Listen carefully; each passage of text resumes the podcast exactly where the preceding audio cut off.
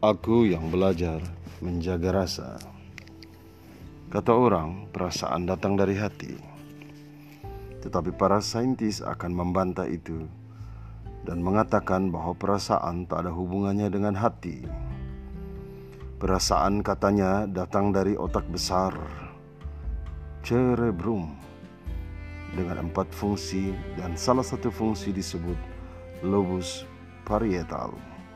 Dialah pengatur proses sensor perasaan seperti tekanan, sentuhan, dan juga rasa sakit.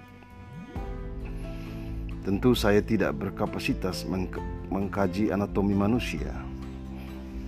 Sebagai manusia, saya hanya menyampaikan apa yang saya rasakan.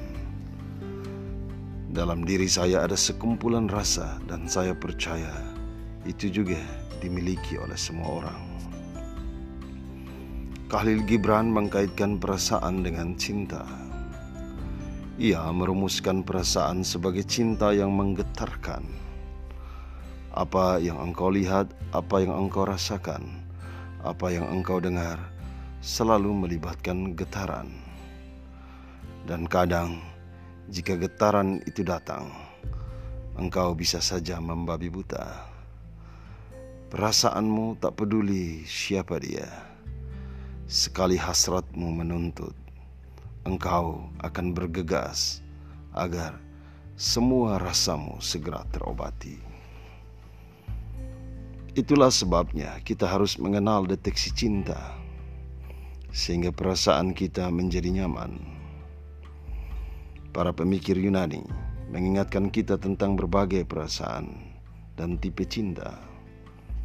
Pilautia cinta diri, Pilia cinta persahabatan, Storge cinta keluarga, Ludus cinta monyet, Eros cinta yang mengandung erotis, Mania cinta obsesif, Pragma cinta abadi, Agape cinta tanpa syarat. Di manakah getaran perasaanmu?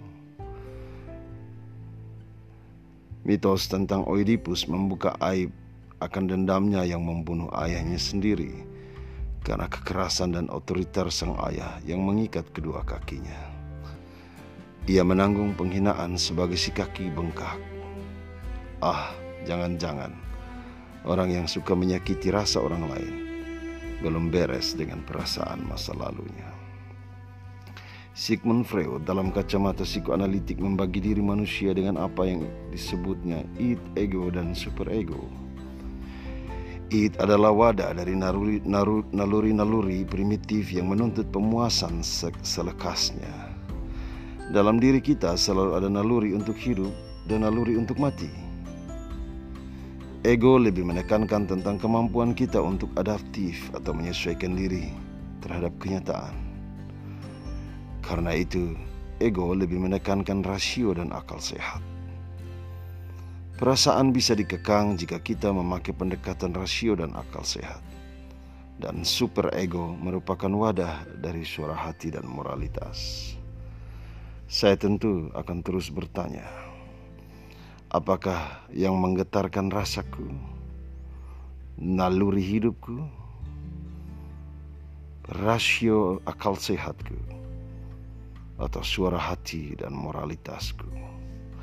Apakah saya orang cepat merasa, sensitif, over rasa, mampu mengendalikan rasa, menghormati rasa orang lain, atau saya manusia yang tak berasa sama sekali? Saya tertegun memandang pribadi dengan cinta tanpa batas. Dialah Tuhan Yesus. Filipi pasal 2 ayat 5 sampai 8 menggaungkan suara kebenaran. Hendaklah kamu dalam hidupmu bersama menaruh pikiran dan perasaan yang terdapat juga dalam Kristus Yesus. Yang walaupun dalam rupa Allah tidak menganggap kesetaraan dengan Allah itu sebagai milik yang harus dipertahankan. Melainkan telah mengosongkan dirinya sendiri dan mengambil rupa seorang hamba dan menjadi sama dengan manusia. Dan dalam keadaan sebagai manusia, ia telah merendahkan dirinya dan, dan taat sampai mati, bahkan sampai mati di kayu salib. Perasaan Allah adalah cinta bagi semua ciptaan. Dalam rasanya Allah merendahkan hati sehingga kita tak perlu tinggi hati. Terima kasih Tuhan Yesus. Kumohon teguhkan keyakinan rasaku ini. Aku tak mungkin ada tanpa rasa. Sebut aku bodoh karena perasaanku. Buatkanlah takaran. Berapa besar rasaku yang tak pernah tulus. Tikamlah aku dengan kata-katamu. Hindarilah aku dengan sinismu. Aku tak akan bergeming karena yang ilahi mengajari rasa. Tak perlu aku mengumbar kebaikan. Tak perlu kau mengagungkan aku. Hina aku sesukamu. Aku masih tetap sama. Rasaku tak pernah berubah seperti cinta Tuhanku yang mulia. Amin. thank you